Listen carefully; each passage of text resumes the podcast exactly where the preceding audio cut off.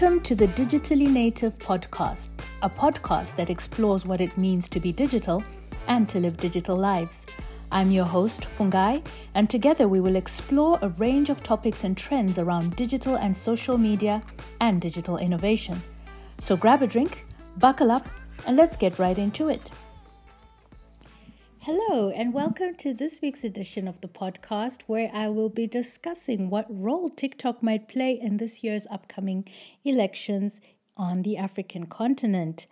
But before I get into the show, I just want to say thank you so much to everyone who has reached out to me so far about this podcast. I have had some great and unexpected feedback from people all over the world who are listening and engaging with the content and finding it thought provoking and stimulating. So I just want to say thank you so much for tuning in and listening and trusting the process. Um, trusting a process is a really big part of podcasting as I'm learning. Um, as someone who instinctively writes things down first before speaking about them, especially speaking about them publicly. This is a whole different orientation to knowledge production for me um, in terms of putting things into voice first and then sometimes working backwards with that. I haven't really started working backwards with any of my recordings, but it's always so interesting because I feel like some of the episodes, especially last week's episode, was that was a really hard episode to record, I must admit, because there was so much information and I wasn't sure I could put it all together in a coherent 30 minute uh, chat or podcast that would make sense. So it's so great when you get the feedback that it landed and it made sense.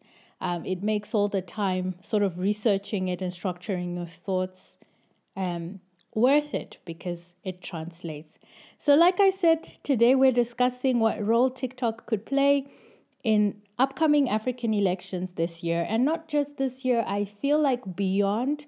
Uh, 2023 because we're still at the nascence of TikTok in certain ways. It only became a really popular platform around 2020 with the pandemic.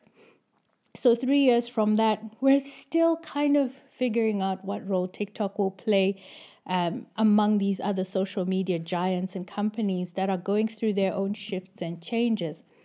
But for me to think about TikTok, um, I think it's a really important platform. It gets taken not so seriously, I think, because while its demographic is younger people, and it is largely entertainment oriented. So I think people tend to think of it a little bit less seriously than they would about, say, Twitter. But I find this whole shift in generational social media use also very interesting because for the longest time, or since the emergence of social media platforms, millennials were the youngest people in the world and they were the youngest users of social media. So they were the um, early adopters of spaces like uh, Facebook and um, Twitter and all those social media platforms that emerged at that time. And so they were front runners. We were front runners. I'm a millennial too. But now you have this distinct shift where uh, millennials are sort of giving up social media or they're converging in spaces that are not as current or engaging or as exciting as they were. I think Twitter has stood the test of time, but you know, as I've discussed in a previous episode, there's also shifting dynamics with Twitter use. And so you have this platform, TikTok, that is completely catering to a new generation of people and is being used quite differently. So I find that it's a really interesting platform to keep looking at and seeing how it will be used by young people and what role it will play in in, in looking at social fabric, politics, politics and social organizing and other areas of life. So I mean TikTok is the fastest growing platform among youth and young people are the most populous group of people on the African continent. I think um, if I can read from a quote from an article by the Africa Report from earlier in this month, they say with the median age of 18 and 60% of the population under 25 years, Africa is a continent of digital natives with galloping rates of smartphone adoption. Now, this is not something, end quote, this is not something that we don't already know.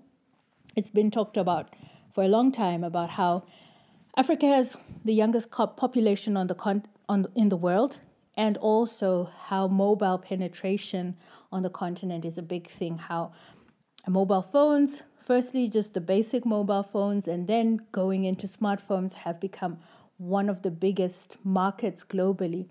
And so, obviously, with that comes greater uptake of social media platforms and applications.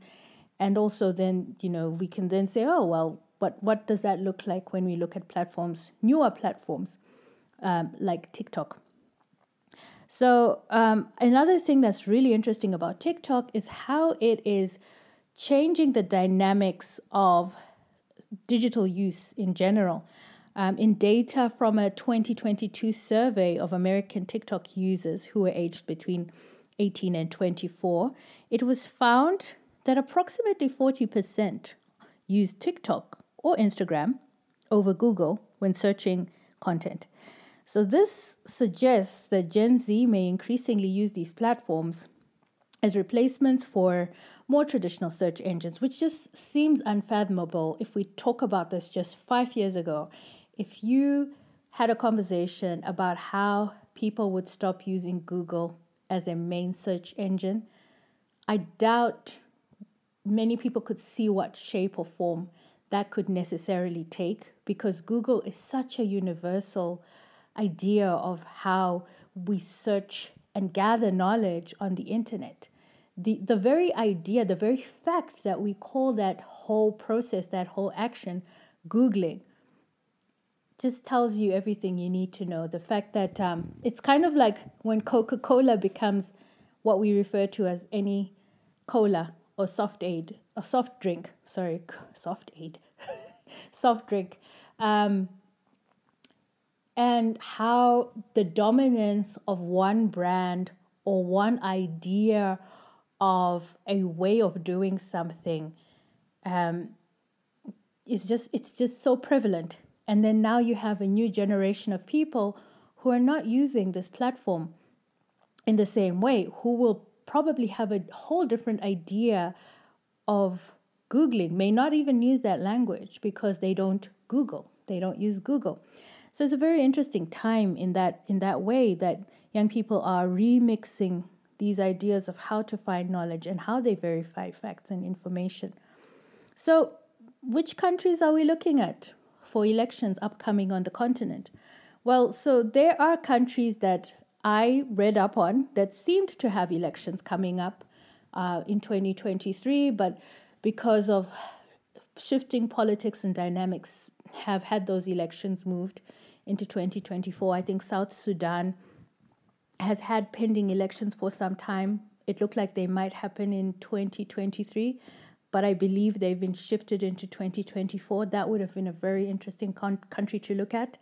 Um, but then I came up with three countries that had interesting dynamics because there are elections happening in different countries. Some are presidential, some are parliamentary, some are local.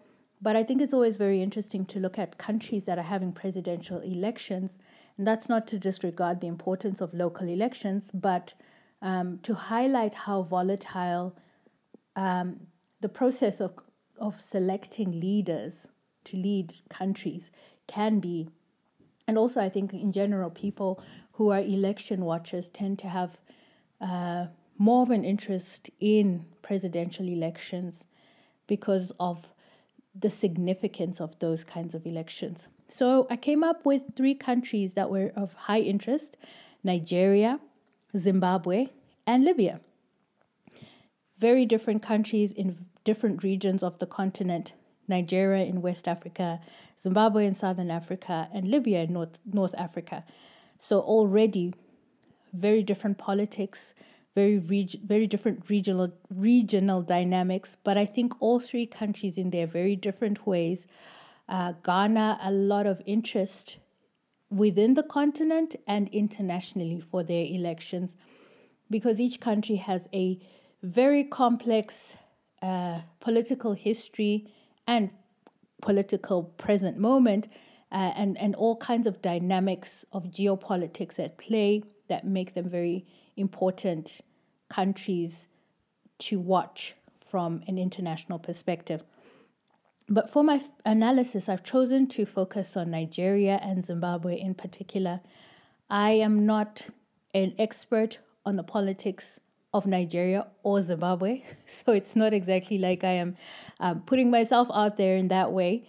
But I think that um, Libya and the politics of North Africa, and as a regional bloc, uh, the Middle East and North Africa, what is abbreviated to MENA, is uh, a geopolitical space that I, I have some knowledge of and I follow somewhat. But I, I think that the politics of that region tends to be somewhat different from the politics of sub Saharan Africa. Um, there is a lot of overlap and there is a lot of uh, different uh, movements that have connected across these regions. But I think that um, Libya and other North African countries sometimes are more interesting to analyze within the context of that um, regional bloc of MENA uh, because of the similarities and the overlaps.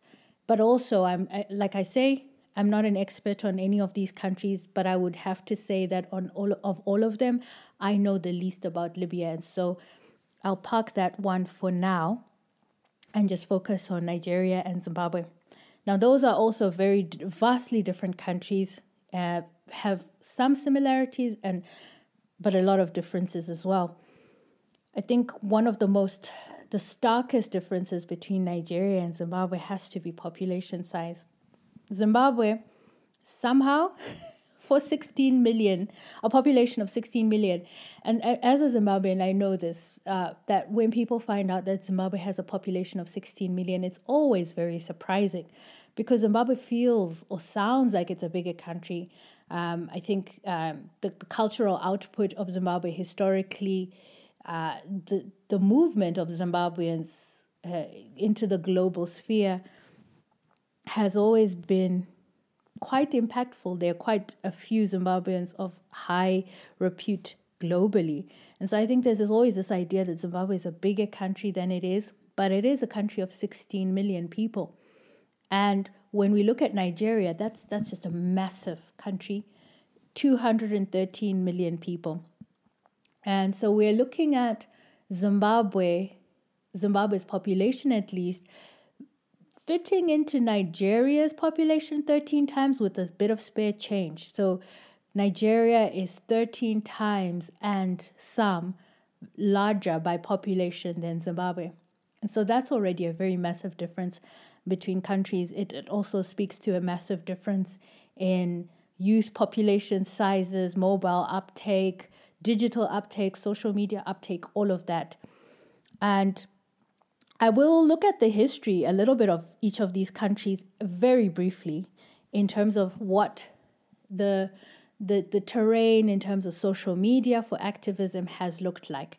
And I think one moment that uh, a lot of researchers and social commentators and analysts uh, from the Nigerian perspective point to as a, as a threshold moment in shifting of the dynamics of political activism among young people in Nigeria within the digital realm. One of those pivotal moments is 2012 with the Nigerian fuel subsidy protests. Um, I've read up a little bit about this and about how um, Nigerian young people were very central to these uprisings that took place across the country um, in response to these alarming exponential rises in the costs of fuel that led obviously to a, an exponential rise in the cost of basic commodities and how young people were able to organize themselves across different platforms. Particularly i see a lot of uh, mention of blackberry messenger and twitter as these very pivotal platforms that fueled uh, and that's that pun is not intended, that fueled the spread of this um, protest and spirit of protest and uprising um, and information sharing, you know, and led to this, you know, groundswell of people coming together to protest um, very important state related issues. So that's a very important example or moment that has then led to other moments that have come uh, as a result or since. And I think one of the most important ones in recent history would be EndSARS, which I've discussed in previous episodes of this podcast, which was a 2020 uh, movement or protest movement against uh, police brutality in, in Nigeria. And that had massive reach across social media, but also had um, very serious impacts on physical bodies and physical lives within the Nigerian space. And so, you know, to just chart that history a little bit and go backwards and see how uh, social media organizing has moved since 2012 in Nigeria. And, you know, almost 10 years later with EndSARS, it's just, you know, it's almost been this exponential rise. And, and the use of those spaces and platforms and different spaces and platforms. I think, you know, most we've moved away from BlackBerry Messenger, but Twitter has remained very important. And how that's you know the the forerunner to to where we are and so you know where we are going with with TikTok is very interesting. And I think just looking at even the hashtag EndSARS on TikTok as of my recording this it returned about 194 million views. I can't get the number of videos and that sort of thing with terms of content that was uploaded. But the fact that 194 that it's been viewed 194 million times on TikTok shows that there was a massive interest in what was going on and you know people were posting content that people um, viewed and consumed and may continue to view and consume zimbabwe is a very different place i think in terms of social media activism and digital use. And um, I think one moment that one can look at and say, "Oh, this is a this is a groundbreaking moment in um, activism and organizing for social change, social and political change using social media," has to be the 2016 This Flag movement. And this was a movement that was initiated by a citizen who recorded himself uh, on a Facebook post uh, talking about the issues he was experiencing with uh, raising costs, raising funds for costs of taking care of his family. And he went through uh, the colors of the flag of Zimbabwe, which all represent something, and um, was igniting a sense of nostalgia and patriotism among a lot of people in terms of you know this idea this ideal of what the zimbabwean flag represents and how it should be positioned to uh, make sense of what it means to be Zimbabwean and how Zimbabweans should how Zimbabweans' lives should look. And that became a viral video and led to a lot of people also adopting the flag to express their own views about what sovereignty and nationhood meant to them. Uh, the most important platform one of the most important platforms for this flag also became Twitter, which that was uh, probably one of the first real uses of Twitter as a politically oriented space or a space for organizing in a political way among Zimbabweans. I feel like before then, Twitter was used for conversations or dialogue um, at least hashtags were used that way more than to have a overt sort of political agenda. One of the precursors to this flag would be uh, hashtag 263chat, which ran for some years quite robustly. I mean, 263chat still exists as a media organization today, but in its infancy, 263chat was a chat that happened every Tuesday evening, if I'm not mistaken. Tuesday, was it Tuesday? Tuesday, I think they tried a few other days, but if I'm remembering it well, it was Tuesday evenings. And we had the moderator, the founder of 263 Chats, Sir Nige, Nigel Mugamu, and he just, we, we had a conversation uh, topic every week, and everyone would tune in on Tuesdays and have a conversation and further the conversation through this hashtag. And sometimes he'd have a guest, and you know, it was this conversation between himself and his guest, but then other people would also come in and add their comments via this hashtag. So it's a very different way of organizing. It was very organized, uh, very structured, and very, um, you know, you had a time slot, 7 p.m. to 9 p.m. And then afterwards, you know, you kind of went about your way. 263 chat as a hashtag was used to ha- to index a lot of other content, but then this very organized way of using a hashtag uh, was the way that most people knew Twitter to to work, and not in a very politically oriented way. In that, in that sort of overt geopolitics, national politics sort of way. So this broke with the mold and started a whole new way um, of, of using hashtags in a more politically oriented way. So, um, since then as well, Zimbabwe has had a moment or few moments with hashtags that had a political agenda. I think one of the most recent times and one of the more robust times was again also in 2020, as with Nigeria, with the hashtag Zimbabwean Lives Matter, which went viral for a few days, um, as Zimbabweans also shared uh, frustrations around um, management of COVID funds and um, just general disregard for issues that continue to manifest within the nation. And so you have somewhat a different um, I wouldn't say an audience, but I think a, a very different kind of complexion to the way social media has grown. I wouldn't say that, um, obviously, with a population that is much smaller, Zimbabwe doesn't have as many people on social media, but then I think that the way that the 2020 2012 fuel subsidy led to this moment or was seen in this way as just opening up a space for Nigerians to be more politically overt on social media. I wouldn't necessarily say that was exactly the same moment with this flag. I think that, um, and that, that speaks to the different ways that expression looks and has looked in these different nations.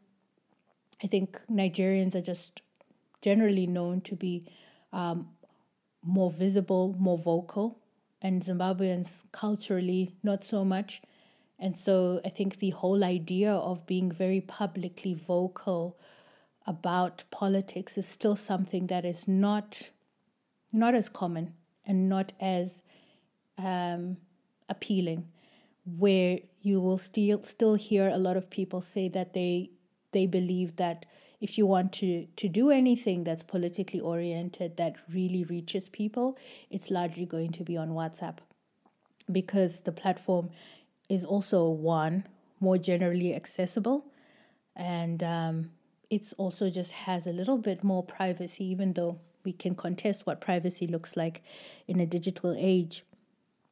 Um, so i just want to look a little bit more at uh, tiktok now and, you know, with this little bit of background, we already see that these countries have very different ways of looking at political organizing online.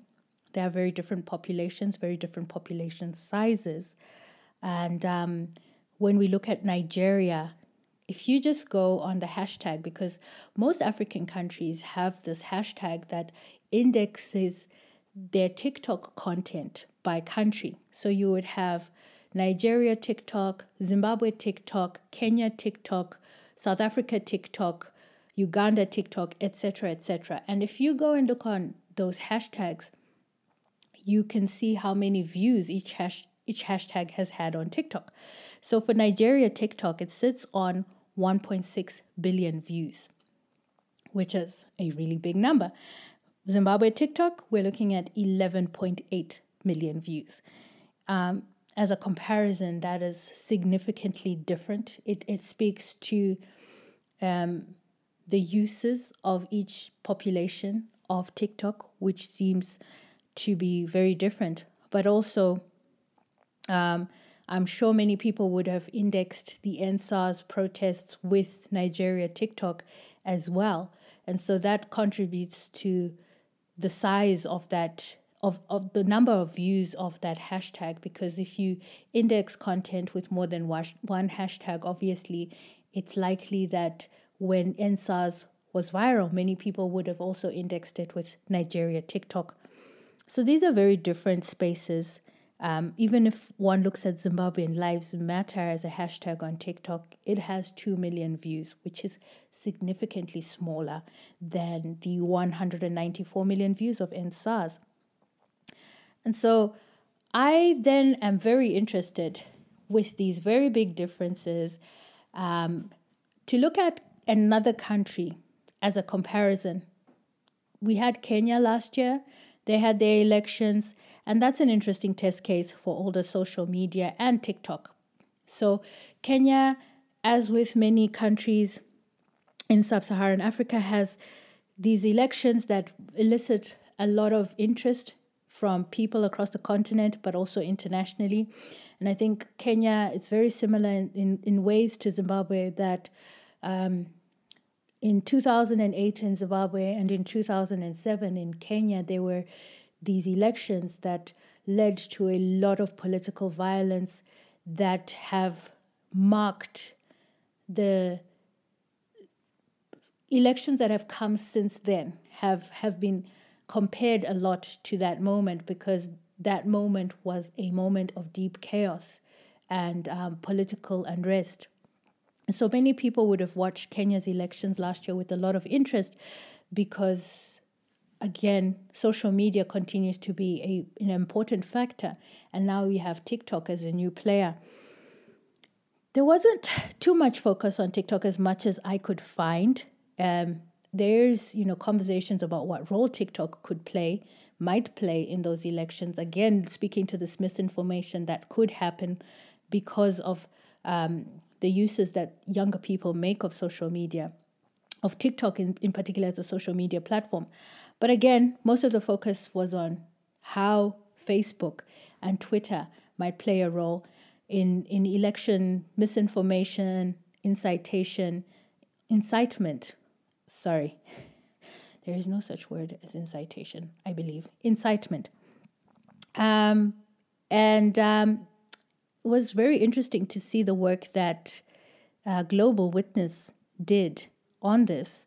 Um, and they were looking at online hate speech, and they they ran this really interesting campaign where they submitted adverts to Facebook in Swahili and English, which had very explicit uh, political incitement and um, talked to uh, tribalism, and all the kinds of things that tend to uh, bring about this eruption of violence in, in, in, in the build up to elections.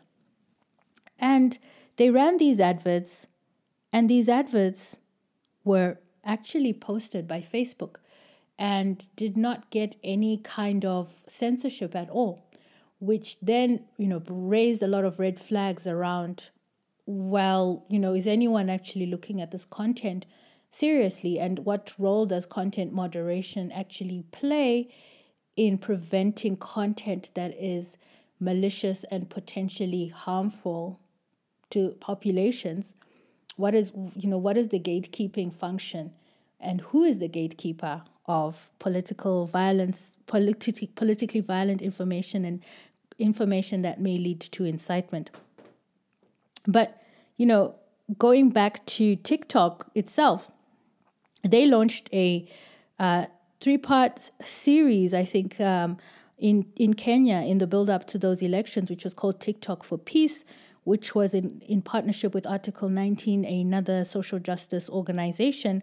And I think that was a series of TikTok live sessions, which were hosted at a university in uh, Kenya, uh, featuring um, government officials and people from civil society and academia to try to focus on tolerance and building bridges and active citizenship. And so there were live streams that took place, and um, these sessions were trying to bring about an idea of how TikTok should be used for peaceful um, organizing. And um, so that's a way that TikTok was already preempting its role potentially in, in these elections. But I think one of the more interesting things that came out of those elections, as I've said, was this um, this uh, realization that one could still run a lot of content that passed through content moderation and was inciting people to violence. And um, there's there's therefore been a lot of conversations about the role that content moderation plays. Um, last year, there was also a conversation about TikTok's African content moderators and um, having to view psychologically taxing content um, and being paid very meagerly at $3 an hour. I think there's been a, a new article as well that's come out, or new information that's come out from a Times investigation where they found that Chat GPT, the latest um, innovation in artificial intelligence that's you know taking over, taking everyone by storm, that um, there's been content moderation issues as well, where they're using a lot of content moderators from the African continent and paying them $2 an hour um, to moderate content on the platform. So, you know, Africa obviously offers a lot of cheap labor. And um, so content moderators aren't paid very well.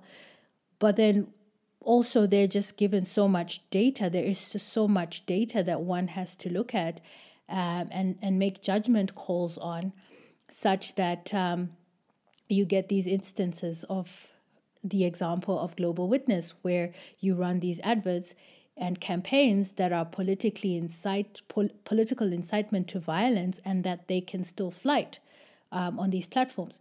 So that is one thing that is important to watch out for because um, this could happen as well with a platform like TikTok.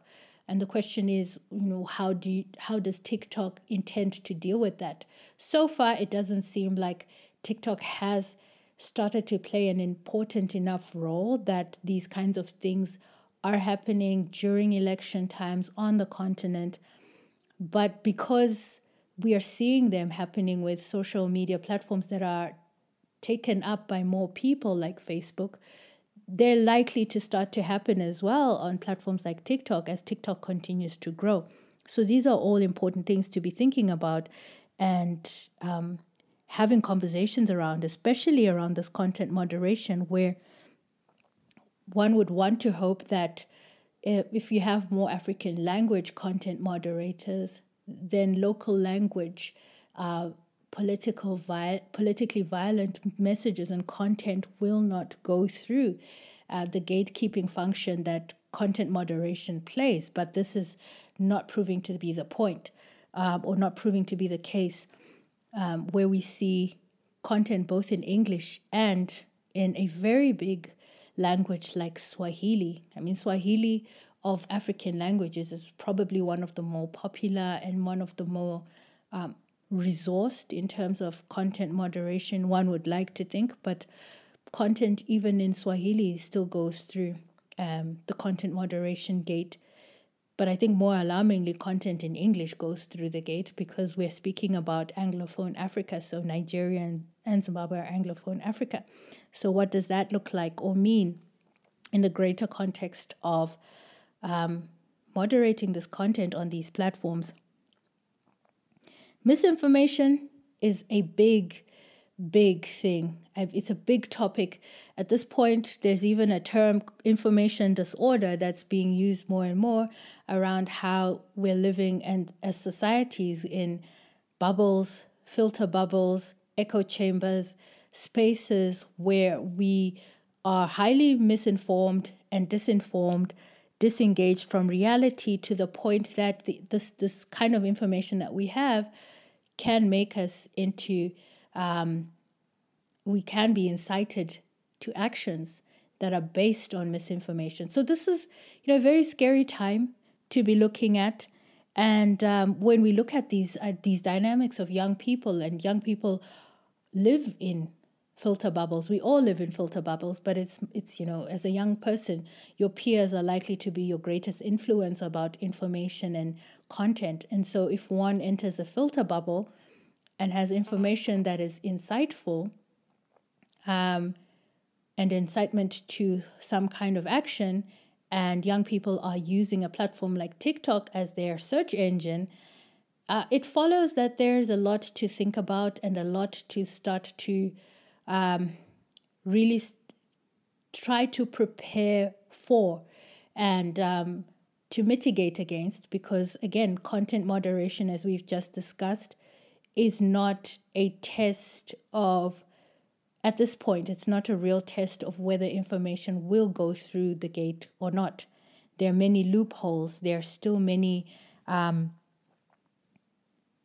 things to be sorted out with getting content moderation right. And so these are these conversation points that are really important to start to think about. Um, and and the last one that I would like to offer is the politics of ByteDance.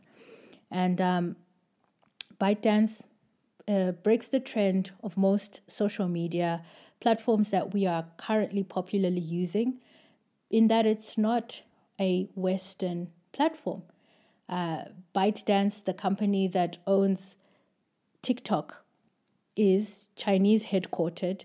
And that speaks as well to the, the regional blocs of power and knowledge production, the West and the East. And so there's all kinds of dynamics to also think about there because uh, the whole outlook of China within African politics is very different to the West. And um, so that's also really interesting when one thinks about, well, what are what is the impetus or the incentive or the um, outlook that these different companies have to moderate content or to put resources towards moderating content in a certain way when there are very different relationships to the geopolitics of Africa.